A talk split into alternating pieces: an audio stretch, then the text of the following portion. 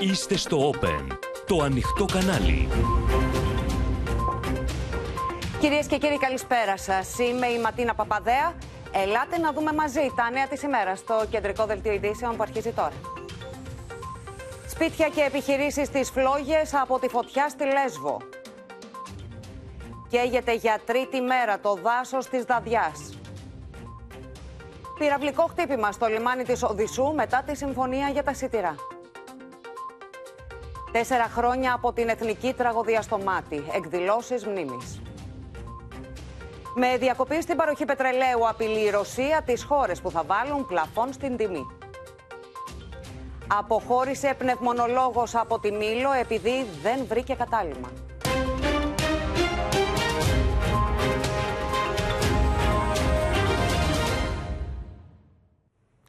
Την αγωνία του πύρινου εφιάλτη ζει κυρίες και κύριοι από το πρωί το πολυπαθό νησί της Λέσβου. Σπιτιά κάηκαν και άλλες κατοικίες και επιχειρήσεις έχουν υποστεί ζημιές στον οικισμό Βατερά, ο οποίος έχει εκενωθεί, ενώ οι φλόγες έφτασαν μέχρι την παραλία. Τιτάνια μάχη δίνουν όλη την ημέρα πυροσβέστες, κάτοικοι και εθελοντές, ενώ στη μάχη για την κατάσβεση συνδράμουν και οι ένοπλες δυνάμεις. Είναι δυνατόν να δεν έχουν νερό την κρίσιμη ώρα, να φάει σπίτια. Η Λέσβος στις φλόγες. Η φωτιά βλέπετε περνάει από τον δρόμο. Η φωτιά θα σταματήσει στη θάλασσα. Στις 11 και 25 το πρωί δίνεται εντολή προληπτικής εκένωσης του οικισμού των βατερών. Μία ώρα πυροκάτα αυτή τη φωτιά, σε μισή ώρα ήταν εδώ. Τι να προλάβουμε να κάνουμε άλλο; Τα βατερά λοιπόν καίγονται. Ο οικισμός έχει εκενωθεί. Η φωτιά έχει κατεβεί το βουνό με τεράστια ορμή.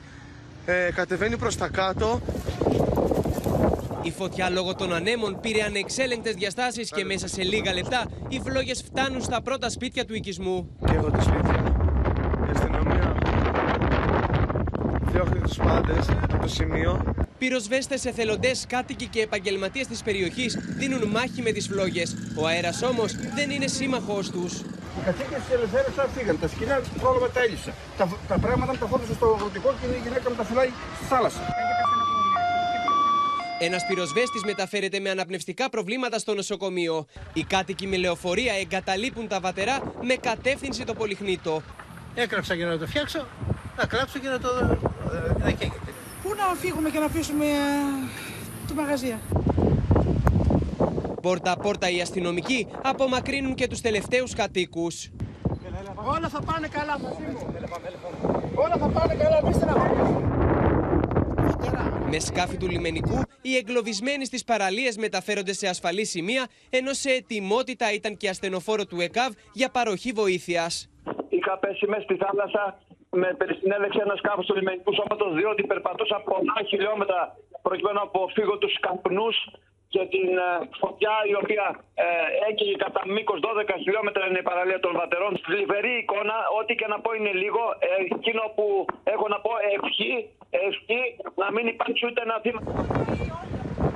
Λίγο πριν τη μία το μεσημέρι, οι φλόγες φτάνουν κοντά στη θάλασσα και στις πρώτες παραθαλάσσιες επιχειρήσεις. Η φωτιά είναι πάνω στο δρόμο στα βατερά.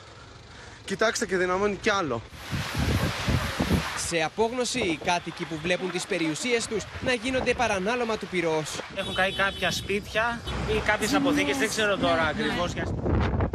Πυροσβέστες βρίσκουν ένα σκυλάκι σε ημιλιπόθυμη κατάσταση. Όχι, όχι, όχι, όχι. Ένα σκυλάκι που δεν το παραφέρει με σχολή της. Η φωτιά ξεκίνησε στις 10 το πρωί από την ορεινή περιοχή Καστρί. Λόγω των ισχυρών ανέμων, ένα μέτωπο φωτιάς κατευθύνθηκε προς τον οικισμό των Βατερών και το παραθαλάσσιο μέτωπο, ενώ ένα δεύτερο προς το χωριό Βρύσα. Από τρεις διαφορετικές αιστείες ξεκίνησε η φωτιά. Είναι, είναι ένδειξη ότι υπάρχει, ε, ότι είναι εμπρισμός. Περισσότερα εναέρια μέσα και πήγε δυνάμεις ζητάει το Κομμουνιστικό Κόμμα Ελλάδος, ενώ η βρυδική επίθεση εναντίον της εθνικής ασφάλειας βλέπει η ελληνική λύση. Η μάχη των πυροσβεστών συνεχίζεται και στόχος είναι να περιορίσουν την φωτιά πριν την δύση του ηλίου, όποτε και θα σταματήσουν να επιχειρούν τα εναέρια μέσα. Να συνδεθούμε απευθείας με τα πατερά στη Λέσβο και τον Θεόφιλο Μιζίκα από το Καλονί News. Θεόφιλε, ποια είναι η εικόνα του μετόπου αυτή την ώρα; Γεια σας και πάλι. Ε, αυτή τη στιγμή έχει τεθεί υπό έλεγχο η πυρκαγιά, ωστόσο ανησυχία προκαλεί το γεγονός πως ε, στην ορεινή περιοχή Καστρίδη, από όπου ξεκίνησε η φωτιά, υπάρχει αναζωπήρωση. Όπως μπορείτε να δείτε πίσω, καθώς θα γυρίσει και λίγο το πλάνο, έχουν ε, πάλι ε, τεθεί υπό πλήρη ισχύ ισχυροί καπνοί. Εκεί εστιάζονται οι εναέριες λήψεις των αεροπλάνων. Αυτή τη στιγμή εθελοντές και πυροσβέστες έχουν γίνει ένα. Ε, τεράστια η δύναμη της πυροσβεστικής μιας και τα βατερά έχουν ακτίνα, ε, ε, ε μήκος 12 χιλιόμετρων. Είναι πάρα πολύ μεγάλη παραλία και το μέτωπο είναι πάρα πολύ μεγάλο. Το ενθαρρυντικό είναι ότι αυτή τη στιγμή έχουν κάπως κοπάσει οι άνεμοι 9 ώρες μετά ε, το πρώτο ξέσπασμα της πυρκαγιάς. Ωστόσο, ε, θέλουν να εκμεταλλευτούν όσο μπορούν ακόμη για περίπου μία ώρα και κάτι τα ενάρια μέσα, γιατί αυτά είναι που έσωσαν πάρα μα πάρα πολλά σπίτια. 450 άνθρωποι απομακρύνθηκαν, κάτι από παραπάνω από 90 σπίτια κενώθηκαν. Έχουμε τέσσερα σπίτια καμένα μέχρι στιγμής. Έχουμε δύο καταστήματα εστίασης στο ένα beach bar καταστραμμένο, ολοσχερό. Και ουσιαστικά, ε, ναι, μεν έχει τεθεί η φωτιά υπό έλεγχο, ωστόσο όλοι είναι στο πόδι, μιας και σας είπα, υπάρχει πάλι αναζωπήρωση στο αρχικό μέτωπο.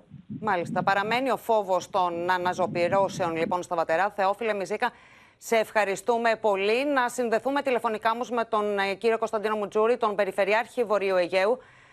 κύριε Μουτζούρη, καλησπέρα. Βρίσκεστε στο, στο μέτωπο της ε, φωτιάς. Πώς είναι η κατάσταση αυτή την Καταρχήν να κάνω μια μικροδιόρθωση ναι. σε ό,τι ελέγχθη. Είναι μια παραλία επιμήκης, ευθύγραμμη, μήκους 7,2 χιλιόμετρων. Ε, αμμώδης με καλή ποιότητα ειζήματος. Τώρα, η φωτιά εξεδηλώθη, έφτασε στο ανατολικό τμήμα της ακτής. Διαιρείται σε δύο τμήματα, το δυτικό και το ανατολικό. Ε, εξεδηλώθη στο ανατολικό τμήμα όπου υπάρχουν ξενοδοχεία, παραθυριστικές κατοικίες. Τα βατερά συγκεντρώνουν. Εκεί που χρειάστηκε να γίνει απεγκλωβισμός ε, των λουόμενων; Βεβαίως, βεβαίως. Έγινε υπό κανονικές συνθήκες και ελεγχόμενες η απομάκρυνση του πληθυσμού και των παραθεριστών. Ε, συγκεντρώνει μεγάλο αριθμό παραθεριστών, Ελλήνων και αλλοδαπών. Ε, και ενώθηκαν πάρα πολύ, με πολύ τάξη. Από εκεί και πέρα, ε, αυτή τη στιγμή που μιλάμε, ε, υπήρξε μια μεγάλη κινητοποίηση ε, από των πυροσβεστικών δυνάμεων και μέσων και αυτοκινήτων. Αυτή τη στιγμή που μιλάμε έχει ελεγχθεί η πυρκαγιά στον οικισμό των βατερών και καίει σε βουνά και σε λαγκάτια. Και υπάρχει ο κίνδυνος ε, να μεταφερθεί προς διαφόρους οικισμούς όπως ο Σταυρός. Πάντως τα βατερά, τα οποία έχουν υποστεί μια φοβερή καταστροφή, έχουν υπόψη το ανατολικό τμήμα της ακτής όψη καμένη γης. Και θέλω να σημειώσω ότι τα βατερά είχαν συγκεντρώσει ναι. να κατοικούν εκεί πέρα όλοι οι κάτοικοι της Βρύσας Λέσβου, η οποία πριν πέντε χρόνια είχε υποστεί ολική σχεδόν καταστροφή από ένα μεγάλο σεισμό. Ναι. Ήταν επίνειο των, uh, της Βρύσας στα Βατερά, κατά συνέπεια όλοι οι κάτοικοι είχαν καταφύγει σε οικίες στα Βατερά. Κατά συνέπεια, σημερινή κρίση είναι μια δεύτερη κρίση φοβερή στη ζωή αυτών των ανθρώπων. Πρέπει όλοι να σκύψουμε στο πρόβλημα με πρώτη την κυβέρνηση και την περιφέρεια και το Δήμο. Και το θυμόμαστε όλοι αυτό, κύριε Μουτζούρη. Βεβαίω, ε... αυτό το χαρακτηριστικό. Ναι. Η ειδοποιώς διαφορά αυτό είναι. Δεν είναι μια πυρκαγιά στο σημείο 0. Είναι μια πυρκαγιά όπου είχαν καταφύγει οι κάτοικοι διωγμένοι από το σεισμό. Μάλιστα. Αυτές τις ε, ώρες ε, πού εστιάζεται ο κίνδυνος, η απειλή, αν θέλετε, σε, ποιος, ε, κοιτάξτε, σε ποιους οικισμούς κοντά είναι. Εστιάζει κάποιους οικισμούς. Βέβαια, αυτή τη στιγμή βρίσκεται σε απομακρυσμένες περιοχές, όμως δεν πάει να είναι ο κίνδυνος υπαρκτός. Και πιθανόν και εναρσοπήρωση στα βατερά. Βέβαια, ήρθαν και αέρια μέσα, με καθυστέρηση δύο ώρων. Βέβαια, το νησί της Λέσβου είναι απομακρυσμένο σχετικά από τον εθνικό κορμό και θέλω να σας κλείσω μια παρατήρηση ότι είναι η δεύτερη πυρκαγιά εντός μιας εβδομάδας στην ακριτική περιοχή του Βορείου Αιγαίου που απέχει ελάχιστη απόσταση από τις ιονικές γέες και οι ιονικές γέες. Μάλιστα. Μάλιστα, το σημειώνουμε και αυτό κύριε Μουτζούρη. Το σημειώνω και τυπωνώ διάφορα. Σας ευχαριστούμε θερμά για την παρουσία σας ευχαριστώ εγώ. Στο, στο δελτίο μας. Να να συνδεθούμε και με τον Δήμαρχο Μυτιλίνης, τον κύριο Στρατήκη Τέλη. Δήμαρχε, καλησπέρα. Γεια σας Δύσκολες και ώρες από... Ναι, για το νησί της Λέσβου. Στο μέτωπο, ναι, είμαστε στο μέτωπο της φωτιάς. Εξακολουθεί η φωτιά να καίει. Ε, ευελπιστούμε ότι με, την, ε, μεγάλη, με τις μεγάλες δυνάμεις που πηχαίουν αυτή τη στιγμή ε, τόσο επίγειες όσο και αέρες και εθελοντές, πλήθος εθελοντών, ε, κάτοικοι, ε, θέλω να πιστεύω ότι την ελέγχουμε και η φωτιά δεν θα επεκταθεί και σε άλλους οικισμούς. Δυστυχώς η ζημιά ήταν πολύ μεγάλη, έχει φτάσει έως τη θάλασσα, έχει κάψει οικίες, και αυτή τη στιγμή λόγω της εναλλαγής των ανέμων κατευθύνεται σε δύο μέτωπα κατά διαστήματα αναζωπηρώσεις οδηγούν τη φωτιά τόσο ανατολικά όσο και δυτικά από το σημείο που ξεκίνησε. Ευελπιστώ και θέλω να πιστεύω ότι οι δυνάμεις οι οποίες είναι εδώ και όντως καταβάλουν κάθε δυνατή προσπάθεια είναι όλοι μαζί και έως να πέσει, όσο να πέσει το φως του ήλιου θέλω να πιστεύω ότι θα την ελέγξουμε και θα την διαφυλάξουμε όλη τη νύχτα για να μην επεκταθεί και σε άλλους οικισμούς. Μάλιστα, έχετε αναφορές για καμένα σπίτια ή για πόσα ε, είναι πολύ νωρίς να μιλάμε ε, ε, Είναι πολύ νωρίς. Είμαστε αυτή τη στιγμή στη μάχη, μέσα στη φωτιά, να την σταματήσουμε, να την ελέγξουμε και από εκεί να δούμε να, το τι ζημιά έχει κάνει. Η ζημιά βέβαια είναι πολύ σε έκταση, σε, δασό, σε δασόδια έκταση. Ευτυχώς το, δεν είχαμε θύματα, δεν είχαμε ε, ζωές να, και ατυχήματα. Αυτό είναι το, το, το οποίο ε, ευελπιστούμε όλοι να συνεχιστεί και να μην έχουμε και Μεγάλη όλη προτεραιότητα η ανθρώπινη ζωή. Αυτό, αυτό είναι η ανθρώπινη ζωή και θέλω να πιστεύω ότι θα πάει έτσι αλλά αυτή τη στιγμή αυτό το οποίο το ζητούμενο είναι να ελέγξουμε τη φωτιά και θέλω να πιστεύω ότι θα το κάνουμε ως ότου νυχτώσει. Μάλιστα. Ε, κύριε Δήμαρχε, να σας ευχαριστήσουμε πολύ. Καλή δύναμη, καλή συνέχεια στο, στο έργο σας και να συνομιλήσουμε στο σημείο αυτό με τον κύριο Ανδρέα Ξή, Αντιδήμαρχος Πολιτικής Προστασίας Δυτικής ε, Λέσβου. Καλησπέρα και σε εσάς, κύριε Αξή. Καλησπέρα σας, καλησπέρα σας. Ακούμε λοιπόν ότι αν και λίγο ελαφρώς βελτιωμένη η κατάσταση, ζείτε υπό ναι. τον φόβο των αναζωπηρώσεων που σημειώνονται σε διάφορες περιοχές. Ναι, ναι, υπάρχει ακόμα. Ευτυχώς η ένταση του ανέμου δεν είναι πάρα πολύ μεγάλη και κάπως έχει πέσει φωτιά, αλλά υπάρχουν και τα αέρια μέσα που ελπίζω μέχρι τις 9 η ώρα που θα πετάνε να μπορέσουμε να ελέγξουμε το μεγαλύτερο κομμάτι. Ε, αυτή τη στιγμή στα βατερά η κατάσταση είναι λίγο καλύτερη, αλλά υπάρχει ο φόβος για να μην αναζωπήρωσης. Ναι. Ε, και ε, παλεύουμε να δούμε στην πλευρά του Σταυρού να μην υπάρξει προς τα εκεί κάποια φωτιά και υπάρξει κίνδυνος για τον οικισμό. Είμαστε σε αναμονή σε αυτό αλλά θεωρώ ότι είμαστε σε καλύτερη κατάσταση από ό,τι ήμασταν πριν τρει-τέσσερι ώρες που η κατάσταση ήταν πάρα, πάρα, πάρα πολύ δύσκολη. Και αυτή τη στιγμή προσπαθούμε να αντιμετωπίσουμε το θέμα των αναζωοπηρώσεων σε όλες τις περιοχές. Εδώ.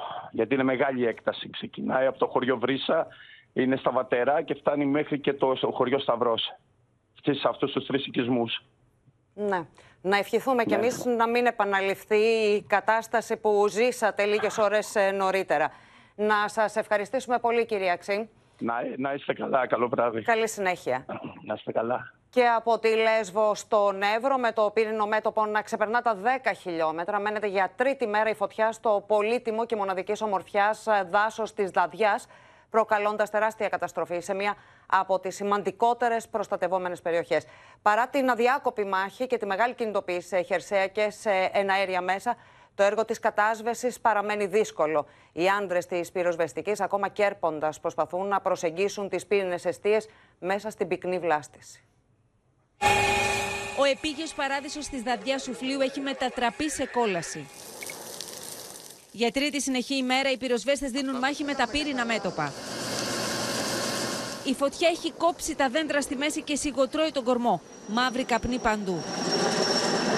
Τον κεντρικό πυρήνα του δάσους καλύπτουν πυκνή μαύρη καπνή από τη φωτιά που κατακαίει τα πάντα στη δαδιά. Επίγειες και αέριε δυνάμεις καταβάλουν υπεράνθρωπες προσπάθειες προκειμένου να θέσουν υπό έλεγχο τα πύρινα μέτωπα.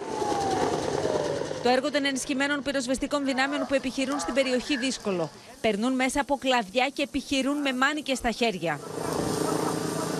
Με μεγάλη προσοχή το όχημα της πυροσβεστικής προσπαθεί να πλησιάσει όσο το δυνατό πιο κοντά σε ένα από τα σημεία που έχουν παραδοθεί στις φλόγες. Δεν τα καταφέρνει και προσπαθεί να βρει άλλη δίωδο. Η φωτιά θεριεύει και το εσωτερικό του εθνικού δρυμού της Δαδιάς μοιάζει απροσπέλαστο. Με ασταμάτητες ρήψεις προσπαθούν διαρκώς τα εναέρια μέσα να κατασβέσουν τα πύρνα μέτωπα που κατακαίουν τα πάντα για τρίτη συνεχόμενη μέρα στο δάσος Δαδιά. Αντιμετωπίζουμε μια πολύ ιδιαίτερη και δύσκολη κατάσταση σε ένα πολύ κρίσιμο και ευαίσθητο δασικό οικοσύστημα με εναλλαγές της κατεύθυνσης και της έντασης του ανέμου. Όπως φαίνεται στις εναέριες εικόνες που κατέγραψαν τα ελικόπτερα των ενόπλων δυνάμεων, το πύρινο μέτωπο έχει μήκος πολλών χιλιόμετρων. Χιλιάδες στρέμματα έχουν γίνει στάχτη. Οι άνθρωποι της περιοχής βλέπουν το δάσος όπου μεγάλωσαν και σήμερα αρκετοί δραστηριοποιούνται και επαγγελματικά να παραδίδεται στις φλόγες. Νιώθω θλιμμένος και αγανακτισμένος. Είναι το οξυγόνο του, του μέρους εδώ. Είναι τα ζώα, είναι ένα σωρό. Ένα σωρό ψυχούλης τώρα καήκαν μέσα εκεί. Αυτό μας πονά. Και όταν γίνονται τέτοιες καταστροφές, είμαστε αναστοδομένοι. Τα πυροσβεστικά ελικόπτερα εφοδιάζονται με νερό και κάνουν συνεχείς ρήψεις. Το φράγμα έχει μια διαρροή εδώ και μια δεκαετία. Εάν υπήρχε το φράγμα, τα ελικόπτερα θα παίρναν νερό, θα είχε νερό, ε, ενδεχομένως να μην περνούσε και φωτιά από την απέναντι πλευρά. Ενδεικτικό της κατάστασης είναι ότι οι πυκνοί καπνοί εκτείνονται τουλάχιστον 10 χιλιόμετρα έχοντας σκεπάσει ακόμα και τον ήλιο.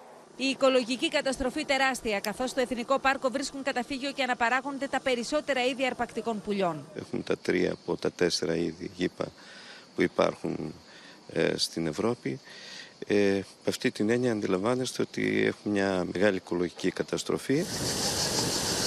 Η περιοχή είναι βραχώδης και δύσβατη. Γεγονός που δυσχεραίνει το έργο των πυροσβεστών. Είναι όλο ρεματιέ σε σημεία τα οποία είναι, έχει πάρα πολύ κάψιμο ύλη, είναι πευκοδάσος και τα πράγματα είναι πολύ δύσκολα. Έγινε ένα κάλεσμα με βάση την απόφαση του συντονιστικού εχθές το βράδυ από το Δήμο Σοφλίου να μαζευτούν υλοτόμοι σήμερα το πρωί ε, έτσι ώστε να δημιουργηθούν κάποιες ζώνες κόβοντας δέντρα για να μπορέσουμε σε κάποια σημεία να κοπεί η φωτιά. Η κύρια προσπάθεια κατάσβεσης επικεντρώνεται στη δυτική και νοτιοδυτική πλευρά της πυρκαγιά, όπου υπάρχει ενεργό μέτωπο. Στο σημείο επιχειρούν τόσο επίγειες όσο και εναέριες δυνάμεις.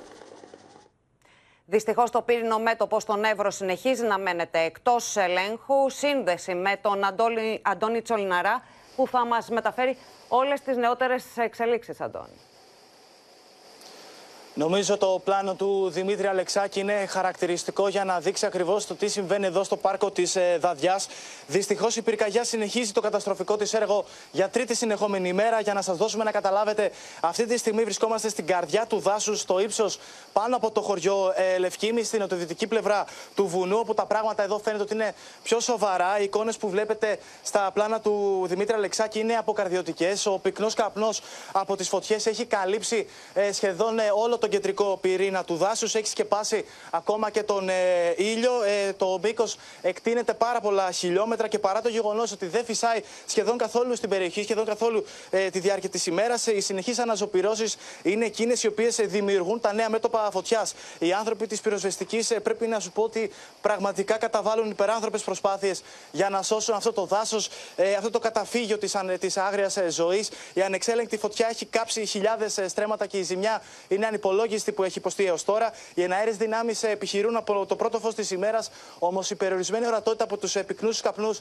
έχει δυσκολέψει πάρα πολύ το έργο της κατάσβεσης. Εκείνα που είναι πάρα πολύ σημαντικά και πρέπει να το τονίσουμε για την επιχείρηση είναι τα ελικόπτερα, τα εννέα ελικόπτερα που βλέπουμε συνεχώς να πετούν από πάνω μας, να πηγαίνουν για υδροληψία αρχικά σε κοντινά ρέματα και στη συνέχεια να πραγματοποιούν ασταμάτητες ρήψεις σε χαμηλό ύψος και διερχόμενα ε, και ρηψοκίνδυνα μάλιστα μέσα από το μαύρο νέφο που βλέπουμε. Για άλλη μια μέρα ουσιαστικά τα εναέρια μέσα είναι εκείνα που έχουν τον αγώνα δρόμου και το στίχημα με τον χρόνο, γιατί όταν θα δεις ο ήλιος θα σταματήσουν τις επιχειρήσεις. Τα πράγματα δυστυχώς δεν είναι καθόλου εύκολα εδώ στο δάσος της ε, Δαδιά. Αυτή τη στιγμή καίγονται πυκνές δασικές εκτάσεις μέσα στην καρδιά του δάσους. Το μεγαλύτερο πρόβλημα είναι ότι οι επίγειες δυνάμεις δεν μπορούν να προσεγγίσουν ε, τα επίμαχα σημεία γιατί είναι βραχώδεις ε, οι δρόμοι. Και αυτό που συνέβη είναι ότι χθες το βράδυ και σήμερα πραγματοποιήθηκε συντονιστικό παρουσία όλων των εμπλεκομένων φορέων και οι υλοτόμοι, τα 30 άτομα και πάνω, ουσιαστικά έχουν κατασκευάσει ήδη νέες μεγάλες αντιπυρικές ζώνες, έτσι ώστε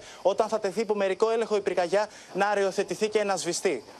Εικόνες καταστροφής, Αντώνη, που προκαλούν θλίψη για κάτι που δεν ξαναγίνεται, όπως το δάσος της Δαδιάς. Να σε ευχαριστήσουμε πολύ. Τώρα, μέρα υψηλού κινδύνου για την εκδήλωση πυρκαγιών είναι και η σημερινή. Όλα τα νεότερα από τα πύρινα μέτωπα θα μας δώσει η Μίνα Καραμίτρου. Μίνα. Μάχη σε 53 μέτωπα έδωσαν σήμερα οι πυροσβεστικές δυνάμεις. Θα έλεγα ότι η πιο σημαντική φωτιά που είχαν να αντιμετωπίσουν και προσπαθούν μέχρι αυτή την ώρα να θέσουν υπό έλεγχο οι πυροσβέστες είναι στην Ηλία, στην περιοχή Σπιάτζα, όπου μάλιστα απειλήθηκαν και σπίτια. Επίσης, να σας πω ότι είναι σε εξέλιξη φωτιά στη Μεσσηνία, στο Ακριτοχώρι, και εκεί απειλείται κατοικημένη περιοχή, συγκεκριμένο ο οικισμός Χρυσοκελαριά. Και μάλιστα υπάρχει περίπτωση να δοθεί και προειδοποίηση 112 για εκένωση. Αυτή τη στιγμή που μιλάμε είναι λίγο καλύτερη, λένε από το κέντρο επιχειρήσεων εικόνα, όμως συνεχίζει να είναι μια απειλητική πυρκαγιά. Υπάρχουν σκέψεις ακόμα για εκένωση του οικισμού. Επίσης, να σας πω ότι είναι σε εξέλιξη μεγάλη πυρκαγιά στην Πρέβεσμα, ε, Πρέβεζα. Εκεί και η ε, γεωργική έκταση ελιές και είναι μια επικίνδυνη μέρα η αυριανή με βαθμό επικινδυνότητας 4. Δηλαδή πολύ ψηλό κίνδυνο πυρκαγιάς. Μάλιστα. Μίνα, σε ευχαριστούμε πολύ. Πολιτική κόντρα ξέσπασε μεταξύ Πασόκ και Νέας Δημοκρατίας με αιχμή τη διαχείριση των πυρκαγιών. Πάμε στη Στέλλα Παπαμιχαήλ που θα μας πει περισσότερα. Στέλλα.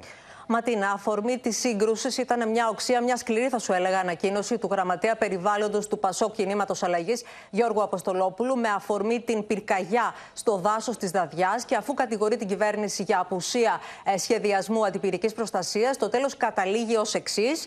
Ωστόσο, η Νέα Δημοκρατία που κατέκαψε Πάρνηθα, Πεντέλη, Εύβοια και Γεράνια συνεχίζει το καταστροφικό της έργο, επιτρέποντας μάλιστα την εκμετάλλευση των προστατευόμενων περιοχών την ίδια στιγμή που οι άναρθρες πολιτικές κραυγές τους ΣΥΡΙΖΑ ανασύρουν τις τραγικές στιγμές στο μάτι και στην Κινέτα. Ήταν άμεση η απάντηση της Νέας Δημοκρατίας που κατηγορεί το Πασόκ για αντιπολίτευση αλλά ΣΥΡΙΖΑ και κάνει λόγο για μια χιδαία έκφραση με αφορμή την φράση του κ. Αποστολόπουλου ότι ένα κόμμα καίει περιοχές της Ελλάδας. Και να δούμε τι λέει η Νέα Δημοκρατία. Αφήνουμε στην κρίση των πολιτών τη χιδαία αντίληψη του Πασόκ περί κυβέρνησης που κατακαίει την Ελλάδα και του ευχόμαστε καλή συνέχεια στην εντατική προσπάθεια συριζοποίηση. Πριν από λίγο να σας πω ότι ο κ. Αποστολόπουλος έκανε μια διευκρινιστική δήλωση και λέει ότι η φράση που χρησιμοποίησε αποσκοπούσε στο να διατυπώσει την κακή διαχείριση του κρατικού μηχανισμού στα εν λόγω περιστατικά, στις φωτιές δηλαδή, και πως το Πασόκ δεν θα μπει σε μια τοξική αντιπαράθεση ματίνα. Μάλιστα. Να σε ευχαριστήσουμε πολύ, Στέλλα Παπαμιχαήλ. 23 Ιουλίου σήμερα, κυρίες και κύριοι. Και κανείς δεν ξεχνά τη μαύρη επέτειο του εφιάλτη στο μάτι. Τέσσερα χρόνια συμπληρώνονται από την εθνική τραγωδία από την ημέρα που χάθηκαν 103 άνθρωποι στις φλόγες. Για όσους βίωσαν την απώλεια και τον όλεθρο, οι μνήμες είναι ζωντανές. Η πυρκαγιά ανεξέλεγκτη, μια πύρινη παγίδα θανάτου. Πέρασαν τέσσερα χρόνια από την εθνική τραγωδία στο μάτι πού είναι τα αεροπλάνα, κύριε μου. Υπάρχει, είναι; Κύριε, υπάρχει ακόμα μια φωτιά στην Κινέτα, άμα γνωρίζετε. Το ξέρω ότι υπάρχει στην Κινέτα και όλα τα καούμενα υπάρχει στην Κινέτα. Να το μιλάσετε. Στιγμές δραματικές, ανατριχιαστικές, χαραγμένες ανεξίτηλα στις ψυχές των ανθρώπων. Το ρολόι έδειχνε 16 και 46 όταν κάμερα ασφαλείας κατέγραψε το ξεκίνημα της φωνικής πυρκαγιάς. Κάγεται το σπίτι! Κάτι υπομονή.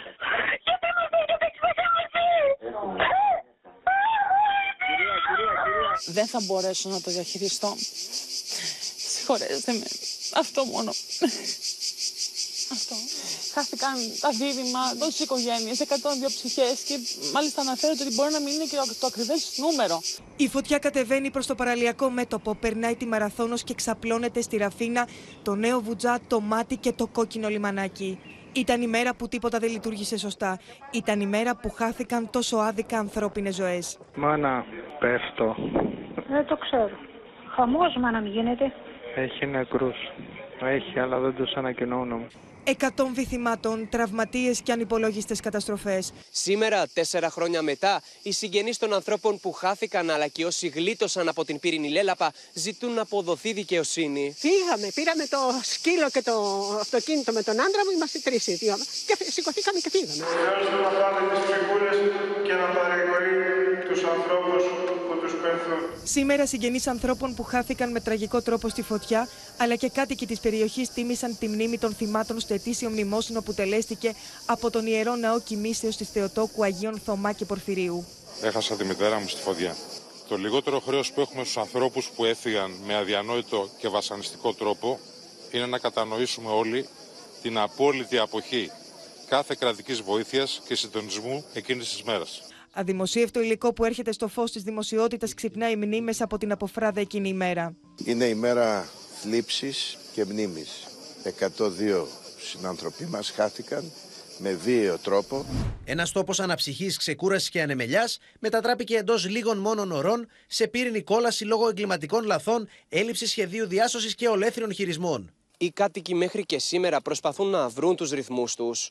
Τέσσερα χρόνια μετά το μάτι που έγινε το σκηνικό της δεύτερης πιο φωνικής πυρκαγιάς του 21ου αιώνα παγκοσμίως και της χειρότερης στην Ευρώπη, παλεύει ακόμη να ξαναγεννηθεί κυριολεκτικά από τις τάχτες του. Σε τροχιά καύσωνα έχει μπει κυρίες και κύριοι και η χώρα μας με υψηλές θερμοκρασίες οι οποίες μάλιστα θα διαρκέσουν και την ερχόμενη εβδομάδα την ώρα που το κύμα ασφικτικής ζέστης αλλά και οι πυρκαγιές μαστίζουν την Ευρώπη. Οι ακραίες θερμοκρασίες σε Βρετανία, Ισπανία, Γαλλία και Ιταλία έχουν κοστίσει τη ζωή σε 1.700 ανθρώπους. Η γυραιά Ήπειρος βρίσκεται παραδομένη στις φλόγες που είναι συνέπεια υψηλών θερμοκρασιών.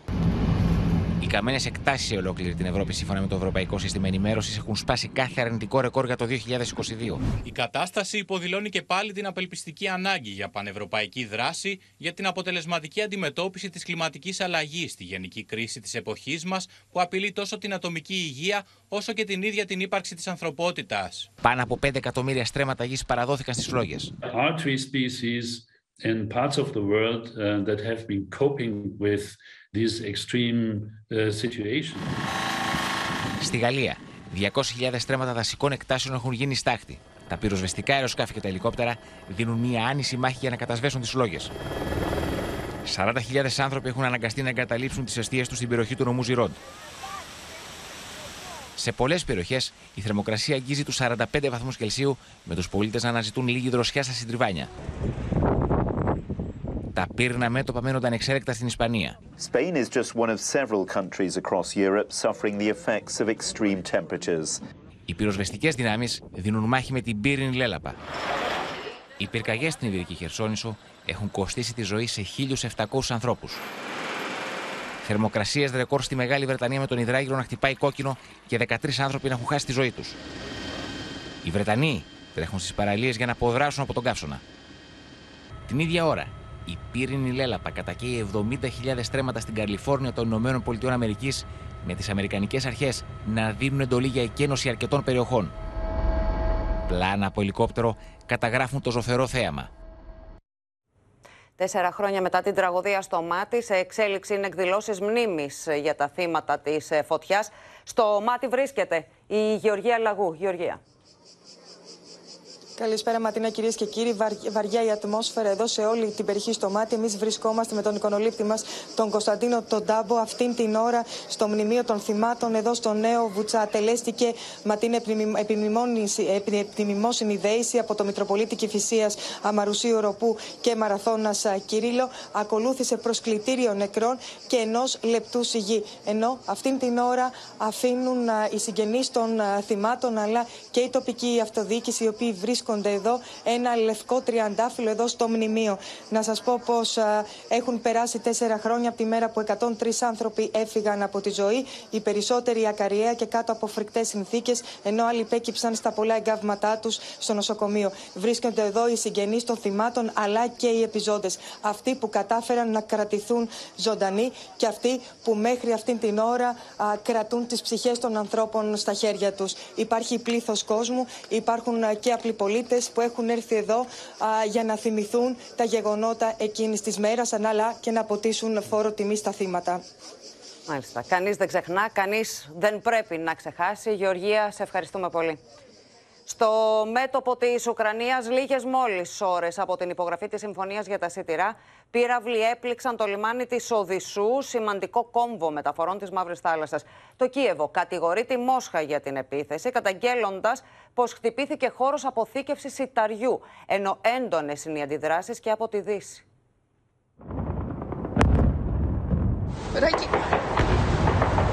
Το λιμάνι της Οδυσσού δέχεται πυραυλική επίθεση λίγες μόνο ώρες μετά τη συμφωνία ανάμεσα σε Ουκρανία και Ρωσία για την εξαγωγή σιτηρών από τη Μαύρη Θάλασσα. Σύμφωνα με Ουκρανούς αξιωματούχους, στόχος των Ρώσων ήταν περιοχή όπου υπάρχει αποθηκευμένο σιτάρι. Ukraine's military says Russia has targeted port infrastructure in the city of Odessa with cruise missiles. They say two strikes hit the Black Sea port and another two were shot down by air defense. Το Κίεβο κατηγορεί τον Βλαντίμιρ Πούτιν ότι με αυτή την επίθεση είναι σαν να έφτισε κατά πρόσωπο τον ΟΗΕ και τον Ταγί Περντογάν που συνέβαλαν στην επίτευξη της συμφωνίας. коридор для експорту українського зерна. І не пройшовши 24 годин, були нанесені удари саме по цих зернових терміналах, по території Одеси і порту. Εξωφρενικό. Η Ρωσία πλήττει το λιμάνι της Οδησσού σε λιγότερο από 24 ώρες μετά την υπογραφή της συμφωνίας για την εξαγωγή σιτηρών. Το Κρεμλίνο συνεχίζει να χρησιμοποιεί σαν όπλο τα τρόφιμα. Η Ρωσία πρέπει να λογοδοτήσει. Σύμφωνα με τον Τούρκο Υπουργό Άμυνας Χουλουσί Ακάρ, σε επικοινωνία που είχε με Ρώσους αξιωματούχους, εκείνοι ισχυρίστηκαν πως η Μόσχα δεν έχει την παραμικρή ανάμειξη.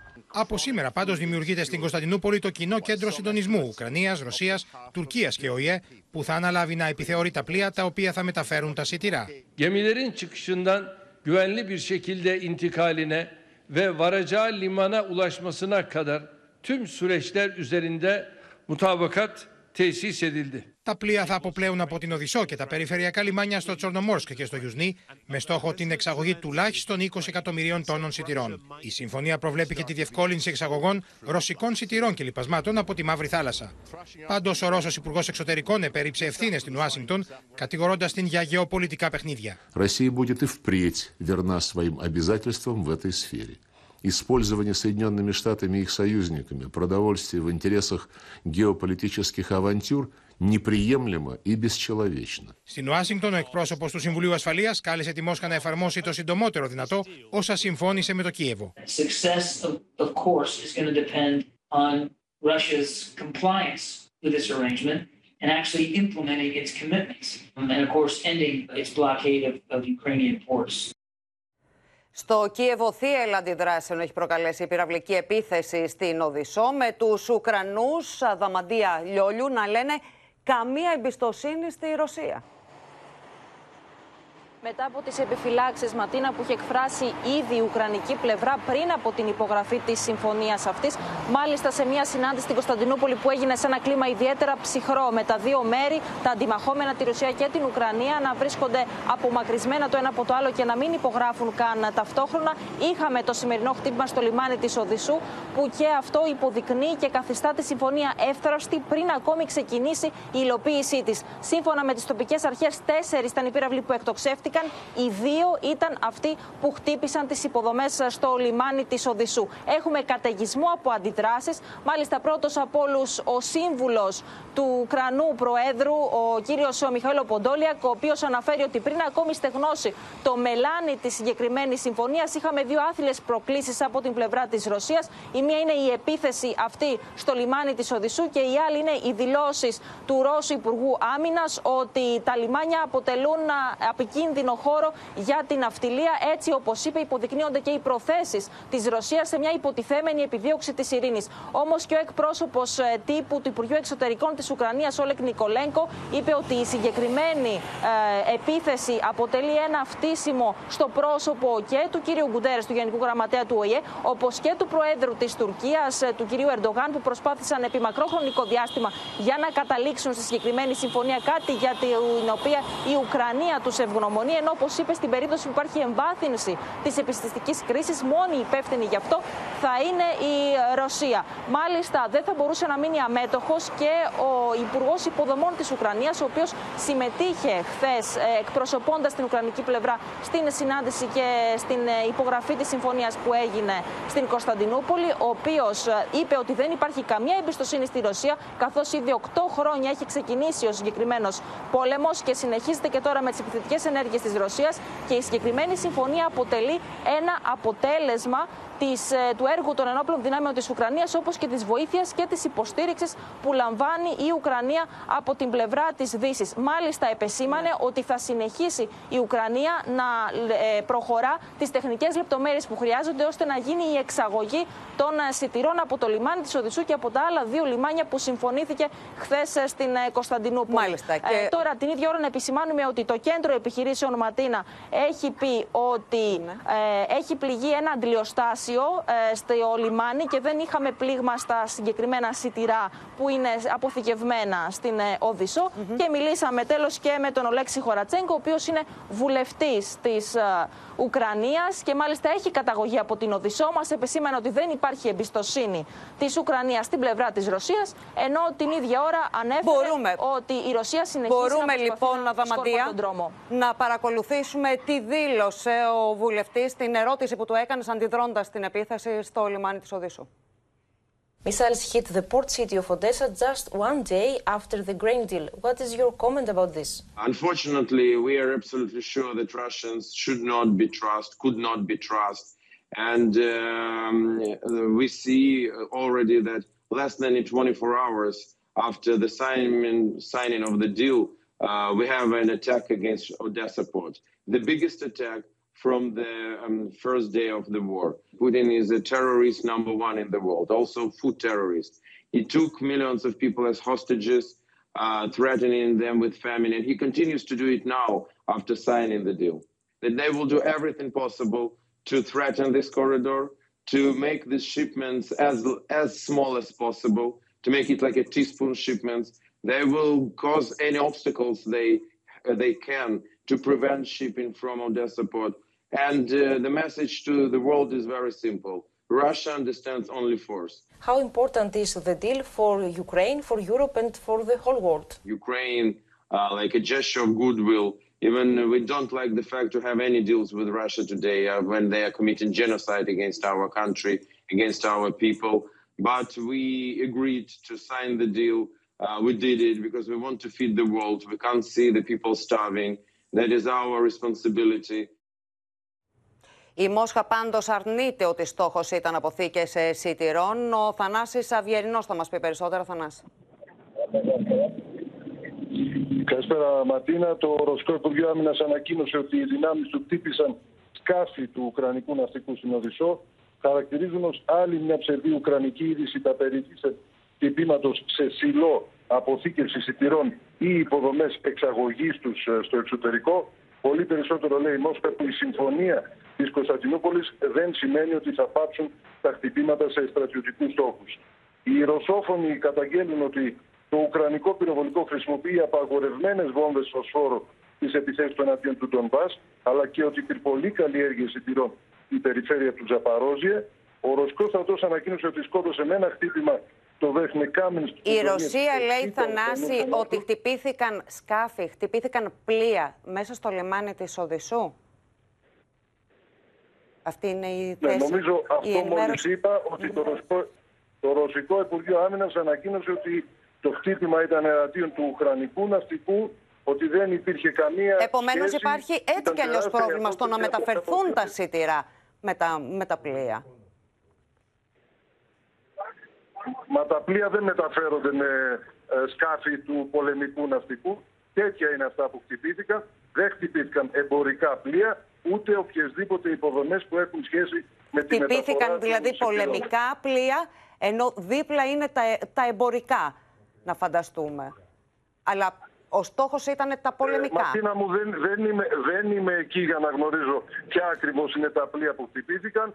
Λέω ότι ανακοίνωσε όχι, όχι, όχι, το Ρωσικό ρεπορτάζ, Υπουργείο Άμυνας, Θανάση, που- για το ρεπορτάζ σε, σε ρωτάω, ναι.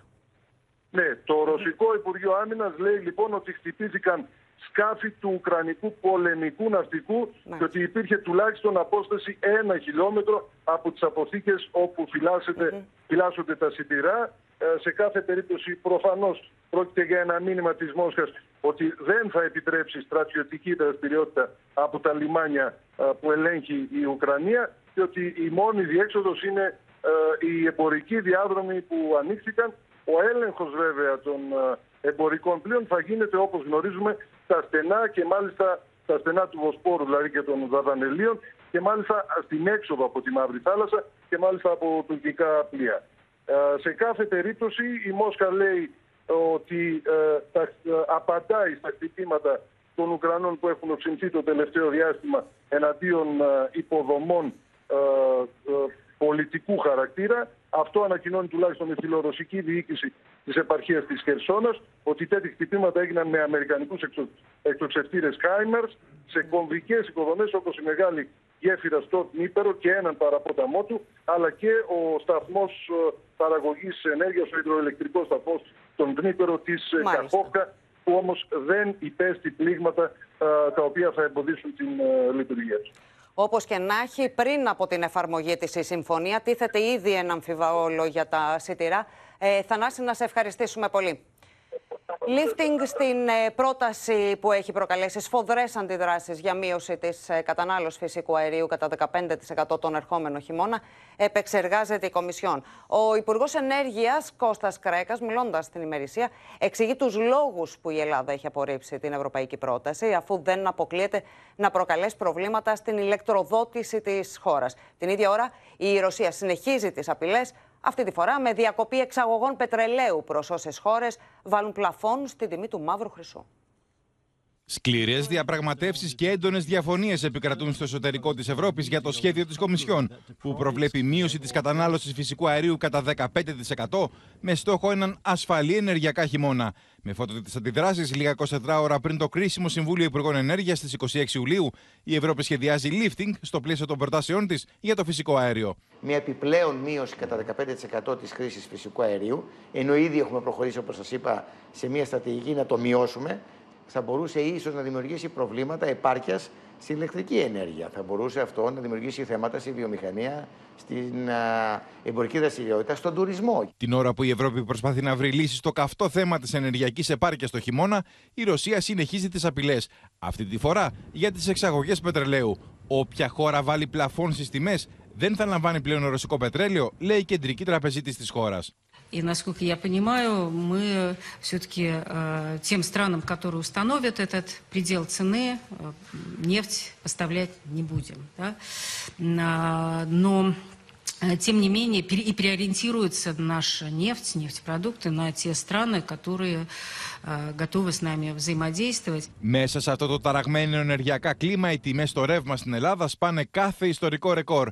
Ενώ οι πάροχοι ενέργεια θα πρέπει να ανακοινώσουν τις τιμές λιανικής του Αυγούστου την ερχόμενη Δευτέρα, στο πλαίσιο του νέου μηχανισμού που καταργεί τη ρήτρα αναπροσαρμογής. Εκτιμούμε ότι θα ανακτήσουμε περισσότερα από 400 ίσως και 500 εκατομμύρια ευρώ μέσα σε ένα μήνα από υπερέσοδα. Οι πολίτες θα έχουν περιθώριο 10 ημερών για να αποφασίσουν αν επιθυμούν να αλλάξουν πάροχο.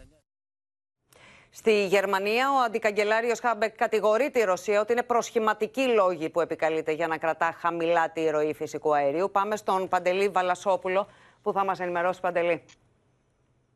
Καλησπέρα. Να πούμε ότι από προχθές έχει ξεκινήσει η ροή του φυσικού αερίου προς τη Γερμανία μέσω του Nord Stream 1, όμως μόνο στο 40%. Και έτσι ο αντικαγκελάριος και υπουργός ενέργειας κ.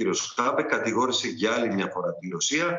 Είπε ότι η Ρωσία είναι εντελώς αναξιόπιστη χώρα. Δεν έχει, λέει, κανένα λόγο ο Χάμπεκ να κρατάει χαμηλά τη ροή του αερίου. Δεν υπάρχει απολύτως κανένα τεχνικό πρόβλημα. Είναι φανερό ότι οι Ρώσοι λένε ψέματα για να εκβιάζουν τους Ευρωπαίους, υποστηρίζει ο Χάμπεκ. Δεν πρόκειται όμως, λέει ο Χάμπεκ, να υψώσουμε λευκή σημαία. Δεν πρόκειται να ε, παραδοθούμε. Εάν, λέει, υποχωρήσουμε και στο θέμα του αγωγού Nord Stream 2, θα είναι σαν να παραδεινόμαστε. Να πούμε ότι ο κύριος ε, Πούτιν έχει εκφράσει την άποψη ότι θα μπορούσε να ανοίξει ο αγωγός Nord Stream 2, ο οποίος δεν άνοιξε ποτέ, έτσι ώστε να συνεχίσει κανονικά η ροή του φυσικού αερίου προς τη Γερμανία. Το Βερολίνο απαντάει ότι δεν πρόκειται να κάνει κάτι τέτοιο, δεν πρόκειται να παραδοθεί σε εκβιασμούς. Τώρα, σχετικά με το θέμα του 15% που ακούσαμε προηγουμένως, σύμφωνα με αναλυτές, η γερμανική κυβέρνηση θα υποστηρίξει στους υπόλοιπους Ευρωπαίους ότι είναι ένα θέμα που μας αφορά όλους.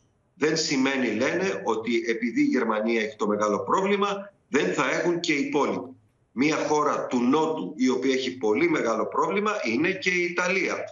Σύμφωνα με τους ίδιους αναλυτές σε δημοσιεύματα γερμανικών εφημερίδων, εάν λένε η Γερμανία ολιστήσει σε μία οικονομική κρίση, αυτό θα επηρεάσει ολόκληρη την Ευρωπαϊκή Ένωση και ολόκληρη την Ευρωζώνη.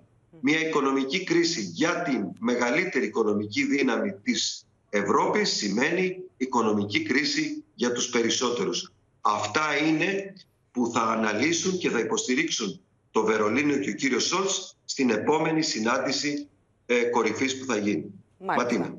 Να σε ευχαριστήσουμε πολύ Παντελή.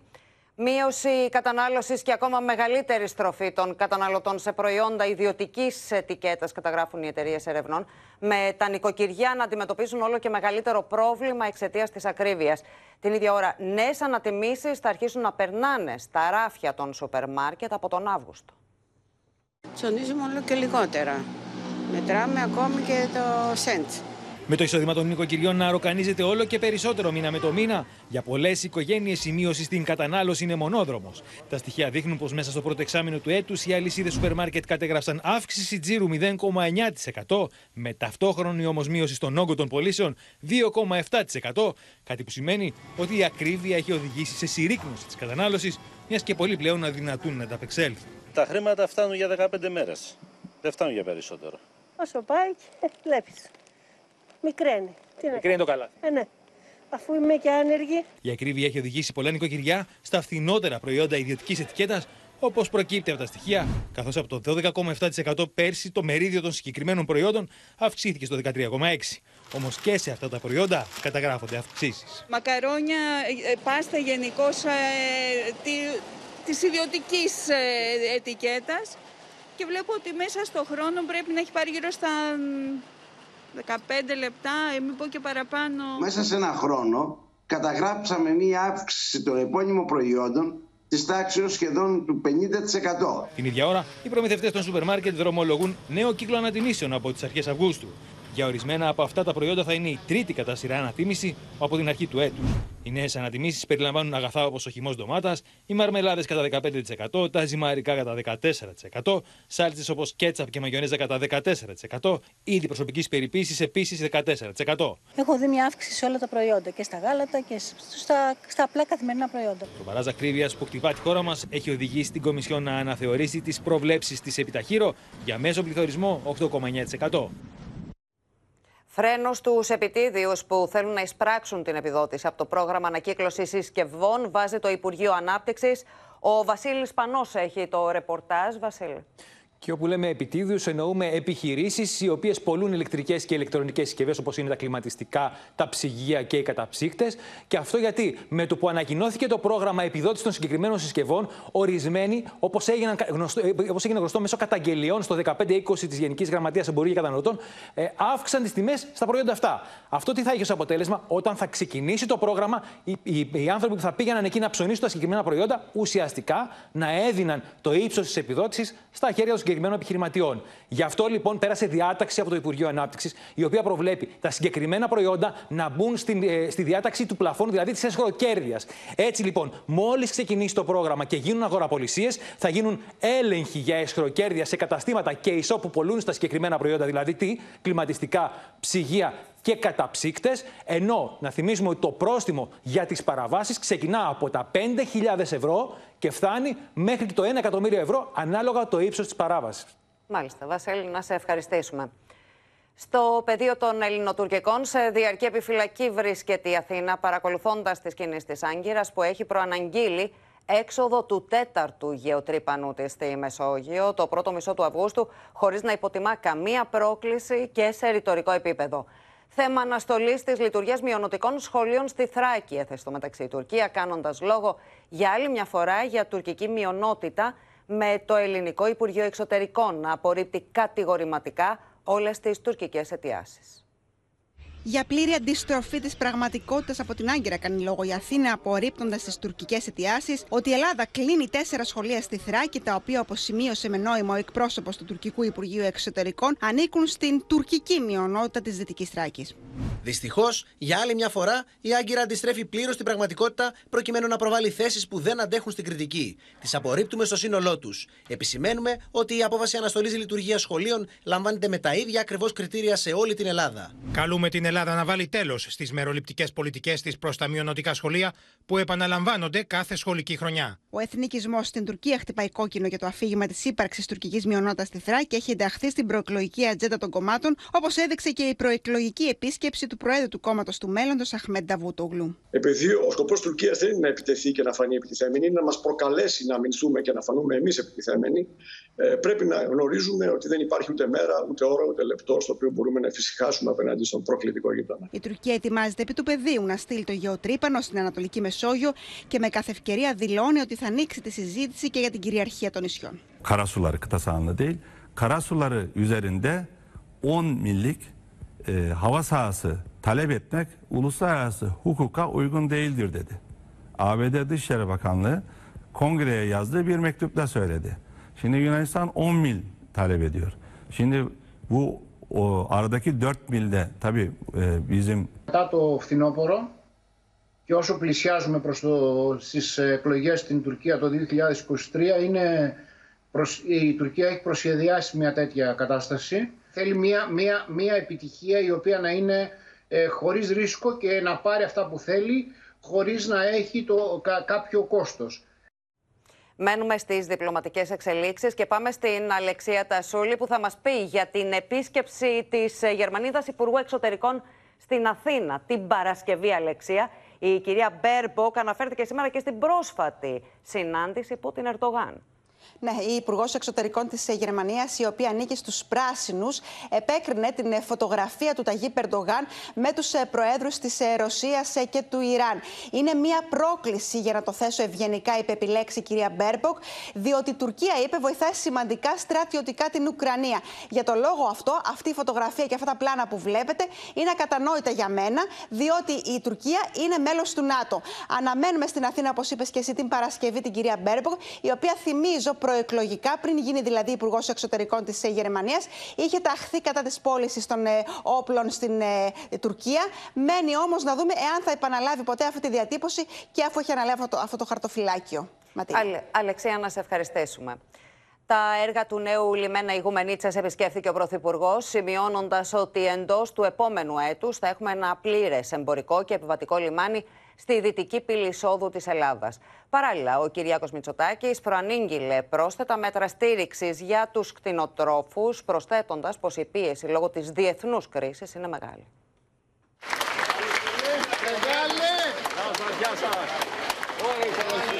Εν μέσω θερμής υποδοχής, ο Πρωθυπουργός επισκέφθηκε την Ιγουμενίτσα, όπου βρίσκονται σε εξέλιξη έργα για την ολοκλήρωση του νέου λιμένα, ολοκληρώνοντας την περιοδία του σε Πρέβεζα και Θεσπρωτεία. Δεν είναι ώρα για πολλά λόγια, είναι ώρα για έργα.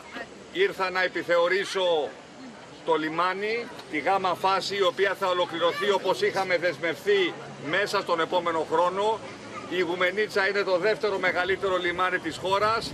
Θα το κάνουμε ακόμα μεγαλύτερο, ακόμα καλύτερο προς όφελος όχι μόνο της τοπικής κοινωνίας, αλλά όλης της Ο Κυριάκος Μητσοτάκης επισκέφθηκε τον τερματικό σταθμό για το επιβατικό κοινό, που είχε την ευκαιρία να συνομιλήσει με λιμενικούς, ενώ στη συνέχεια αναφέρθηκε στη στήριξη που πρέπει να παρέχει η πολιτεία στην κοινωνία, προαναγγέλλοντας νέα μέτρα για τους κτηνοτρόφους. Στηρίζουμε τους αγρότες μας, στηρίζουμε τους κτηνοτρόφους μας ειδικά και ειδικά για τους κτηνοτρόφους να περιμένετε ακόμα πρόσθετες εξαγγελίες οι οποίες θα γίνουν πολύ σύντομα γιατί ξέρουμε πόσο μεγάλη είναι η πίεση στην ελληνική κτηνοτροφία. Τα έργα για το νέο λιμάνι Ιγουμενίτσας αποτελούν μέρος ενός ευρύτερου σχεδίου για την αύξηση των εξυπηρετούμενων δρομολογίων, την ασφαλή διακίνηση εμπορευμάτων και την καλύτερη εξυπηρέτηση του επιβατικού κοινού, δεδομένου ότι η Ιγουμενίτσα αποτελεί μία από τις δύο μεγάλες πύλες της χώρας προς τα δυτικά και είναι λιμένας διεθνούς ενδιαφέροντος. Χαίρομαι ιδιαίτερα γιατί οι επενδύσεις προχώρησαν με μεγάλη ταχύτητα και πια ολοκληρώνονται όπως με ενημέρωσαν εντός του επόμενου έτους για ένα, για ένα πλήρες λιμάνι, εμπορικό, επιβατικό και βέβαια μετά να φροντίσουμε να κάνουμε και τη μάρια. Άλλη μια νύχτα έντασης είχαμε στα Εξάρχεια με πέτερε, δακρυγόνα και δεκάδες προσαγωγές. Περισσότερα θα μας πει ο Γιάννης Ρίγο. Γιάννη. Ναι, Μαντίνα, χθες το βράδυ λοιπόν ε, στα Εξάρχεια ε, υπήρξε σε εξέλιξη και πάλι ε, υπήρχαν επεισόδια. Κατά τη διάρκεια των επεισοδίων λοιπόν είχαν συγκεντρωθεί εκεί πέρα ε, κάποια άτομα τα οποία ε, με αφορμή την απόπειρα βιασμού γυναίκας στα Εξάρχεια. τότε λοιπόν οι αστυνομικοί λόγω επίθεσης που δέχτηκαν απάντησαν με χημικά και κρότου λάμψης. αξίζει να σου πω μάλιστα ότι ένας αστυνομικός τραυματίστηκε στο πρόσωπο από μάρμαρο. Μάλιστα βλέπουμε και τους αστυνομικούς τους συναδέλφους του να τον μεταφέρουν λίγο πιο δίπλα έτσι ώστε να, του, να τον βοηθήσουν. Μάλιστα, μεταφέρθηκε στο 401 νοσοκομείο που ε, εκεί χρειάστηκε να κάνει ε, ράματα. Να σου πω ότι συνολικά οι αστυνομικοί προχώρησαν σε 58 προσαγωγές, εκ των οποίων οι δύο μετατράπηκαν ε, σε συλλήψεις. Ε, μάλιστα, το, τα επεισόδια αυτά έφεραν και πολιτική κόντρα με τον ε, ΣΥΡΙΖΑ και τον εκπρόσωπο τύπου του ΣΥΡΙΖΑ Νάσο Ηλιόπουλο να αναφέρει πως χθες το βράδυ στα Εξάρχεια η αστυνομία επιτέθηκε δίχως αφορμή σε συγκέντρωση ενάντια στην δράση βιαστών στην περιοχή. Ο κύριος Θεοδωρικάκος οφείλει μια εξήγηση για την απρόκλητη αστυνομική βία. Οι δυνάμεις της τάξης οφείλουν να προστατεύουν τους πολίτες. Όχι να δέρνουν εκείνες και εκείνους που αντιστέκονται στους βιαστές και απαιτούν ασφάλεια στην καθημερινότητά τους. Με τον ε, Τάκη Θεοδωρικάκο, ο Υπουργό Προστασίας ε, του Πολίτη, να απαντά πως η ελληνική αστυνομία είναι αφοσιωμένη στην εφαρμογή των νόμων και την προστασία της δημόσιας ε, τάξης και ασφάλειας. Οι αστυνομικοί δεν επιτίθενται απρόκλητα σε κανέναν. Ο ΣΥΡΙΖΑ θα πρέπει να συμφιλειωθεί με την πραγματικότητα και να σεβαστεί τον θετικό ρόλο της αστυνομίας για την ασφάλεια των πολιτών, Ματίνα. Γιάννη, να σε ευχαριστήσουμε πολύ. Σε ειδήσεις από τον υπόλοιπο κόσμο, ο Μπόρις Τζόνσον συμμετείχε σε άσκηση εκπαίδευσης Ουκρανών στρατιωτών, ενώ πειρά κατά Biden εξαπέλυσε ο Ντόναλτ Τραμπ. Δικαστήριο στις ΗΠΑ έκρινε ένοχο τον πρώην στενό συνεργάτη του Τραμπ, Στίβ Μπάνον, για περιφρόνηση του Κογκρέσου. Αν και ο Μπόρις Τζόνσον ετοιμάζεται να αποχωρήσει το Σεπτέμβριο από την Downing Street, συνεχίζει να δίνει το παρόν. Επισκέφτηκε Ουκρανούς στρατιώτες που εκπαιδεύονται στο βόρειο Yorkshire. I just want you to know that the people of the United Kingdom support the people of Ukraine and support you in your fight. And I am absolutely convinced that you can win and that you will win. Μάλιστα, στο βίντεο που ανέβασε ο ίδιος ο Μπόρις Τζόνσον στο λογαριασμό του, φαίνεται να συμμετέχει στην εκπαίδευση φορώντας ρούχα παραλλαγής, ακουστικά, ρίχνοντας εκπαιδευτική χειροβομβίδα και δοκιμάζοντας αντιαρματικά όπλα. I've been meeting some of the 400 Ukrainian troops who are here uh, being being trained by uh, our forces. That's part of a huge commitment we've made to train Ukrainian forces. Την ώρα που οι αποκαλύψεις της Επιτροπής που εξετάζει την εισβολή στο Καπιτόλιο διαδέχονται η μία την άλλη, ο Ντόναλτ Τραμπ, απτόητος, πραγματοποιεί συγκέντρωση και ομιλία στην Αριζόνα. Μάλιστα, ασκεί και σφοδρή κριτική στον Τζο Μπάιντεν. You could take the five worst presidents in American history and put them together and they would not have done the damage Joe Biden has done to our country in less than two short years. Ένοχος για ασέβεια και περιφρόνηση προς το Κογκρέσο κρίθηκε ο πρώην στενός συνεργάτης του Ντόναλτ Τραμπ, Στίβ Μπάνον. I want to thank, start by thanking the jury. We respect their decision today. We may have lost a battle here today, but we're not going to lose this war. Ο Στίβ Μπάνον αγνόησε την υποχρεωτική κλίση για κατάθεση στην Επιτροπή που διερευνά τα γεγονότα της εισβολής στο Καπιτόλιο και επέλεξε να παραμείνει πιστός στον Ντόναλτ Τραμπ. I stand with Trump and the Constitution, and I will never back off that, ever. Συναγερμό σήμανε ο Παγκόσμιος Οργανισμός Υγείας για τα κρούσματα ευλογιάς των πυθίκων. Από την αίθουσα σύνταξης μας ενημερώνει η Χριστίνα Ιορδανίδου. Χριστίνα.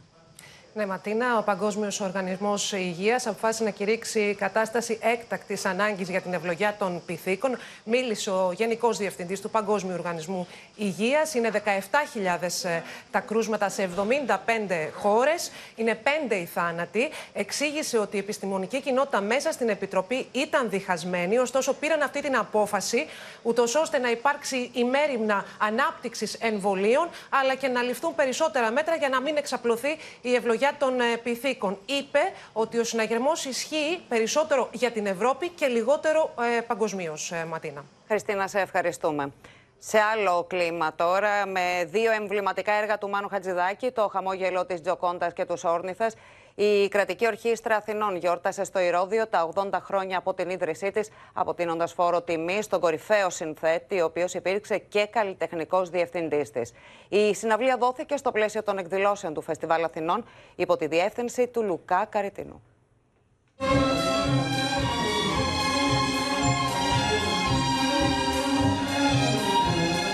Μουσικές εξαίσιες με τη σφραγίδα της ευαισθησίας του Μάνου Χατζηδάκη, μιας μεγάλης μορφής του ελληνικού πολιτισμού, δέσποσαν στο Ηρώδιο, σε μια βραδιά μαγείας και απόλαυσης για 5.000 θεατές. Ήρθες, ήρθες, ο αισθαντικός κόσμος του Μάνου Χατζηδάκη, ενός μελωδού ονείρων, αναβίωσε μέσα από δύο εμβληματικά έργα του, με ψυχή και αλήθεια, το χαμόγελο της Τζοκόντας και τους Όρνηθες. Με τη συναυλία αυτή η Κρατική Ορχήστρα Αθηνών γιόρτασε τα 80 χρόνια από την ίδρυσή της τιμώντας τον χαρισματικό συνθέτη, ο οποίος υπήρξε καλλιτεχνικός διευθυντής της από το 1976 έως το 82. Στο πόντιουμ ήταν ο Λουκάς Καριτινός, συνεργάτης και βαθύς γνώστης του έργου του. Η μουσική του τεχνοτροπία, το ήθος του, η αξιοπρέπειά του και η ευαισθησία μας έχουν δώσει ε, οδηγίες και πορεία ζωής.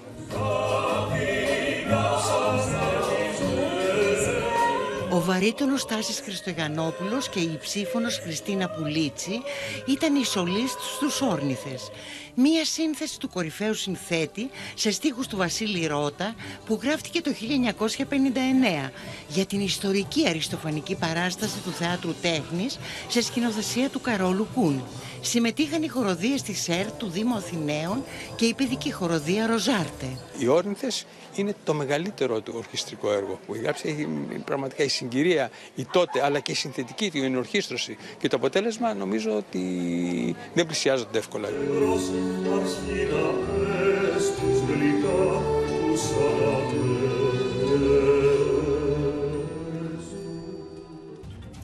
Στο σημείο αυτό ολοκληρώθηκε το κεντρικό δελτίο ειδήσεων. Μείνατε στο Open. Αμέσως μετά η αστυνομική σειρά Private Eyes με τον Jason Priestley και τη Cindy Sampson. Και στις 9 η ξένη ταινία «Οι φήμες λένε» με τη Jennifer Aniston και τον Kevin Costner. Κυρίες και κύριοι, ευχαριστούμε που μας εμπιστευτήκατε για την ενημέρωσή σας. Από όλους εμάς, καλό σας βράδυ.